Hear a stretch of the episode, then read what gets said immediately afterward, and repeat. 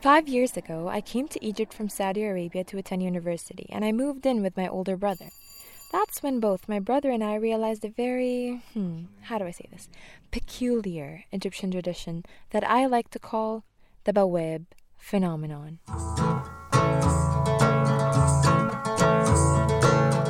Bawab is Arabic for doorman, and he, along with the residents of the neighborhood, played a very crucial role in the life of any female millennial, of watching her every move.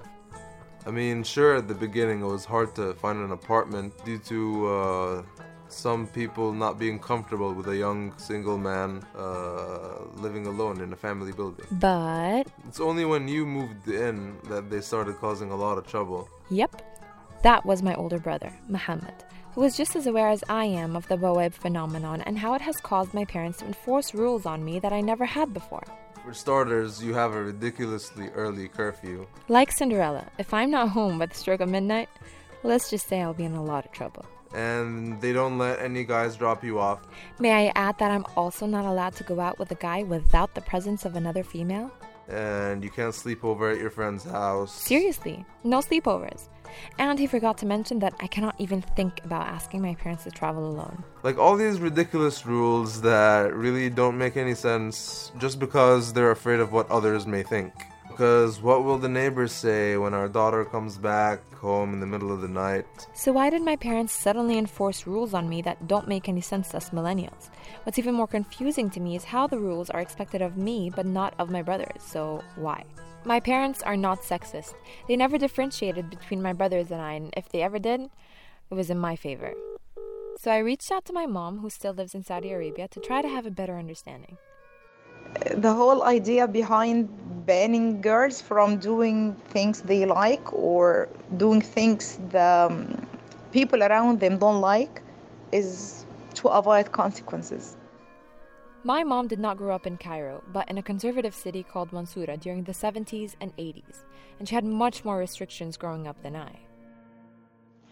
My mother used to make comments on every single thing I um, I do, like she used to make comments on the way I dress up, um, the way I talk, the way I walk, the way I sit, the way I laugh. It's like everything was like, no, that's not nice. So people will have a, bad idea about you. So almost everything was banned actually. During um these days, I was not allowed to wear trousers. like people think that girls wearing trousers are not polite enough or are not well mannered. I was not allowed to wear makeup. Uh, and my latest to go back home was eight.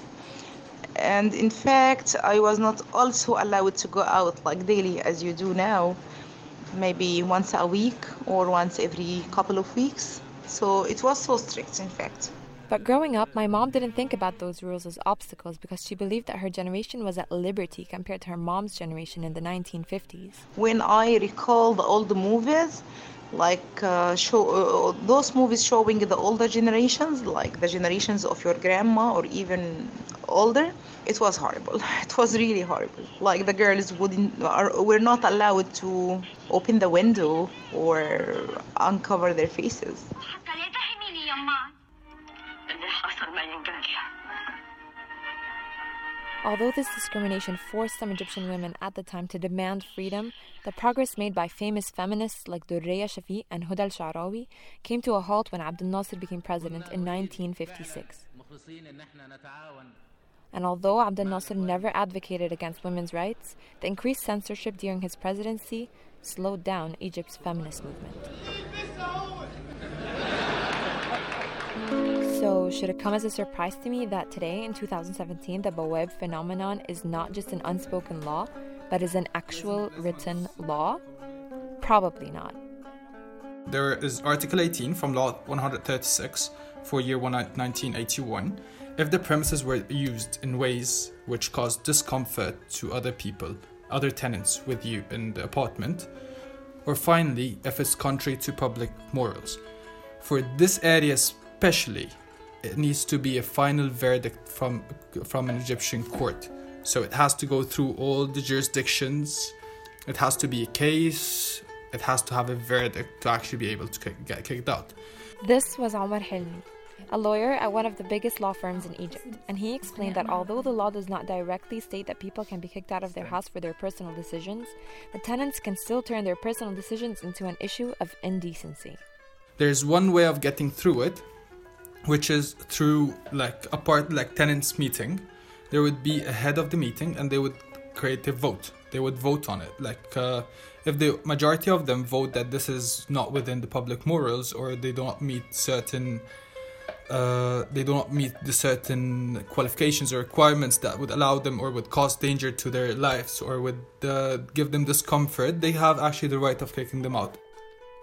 This extreme desire to not only know what women are doing in their private lives, but also to attempt to harm them with the information is definitely an aspect of society that seems to be changing.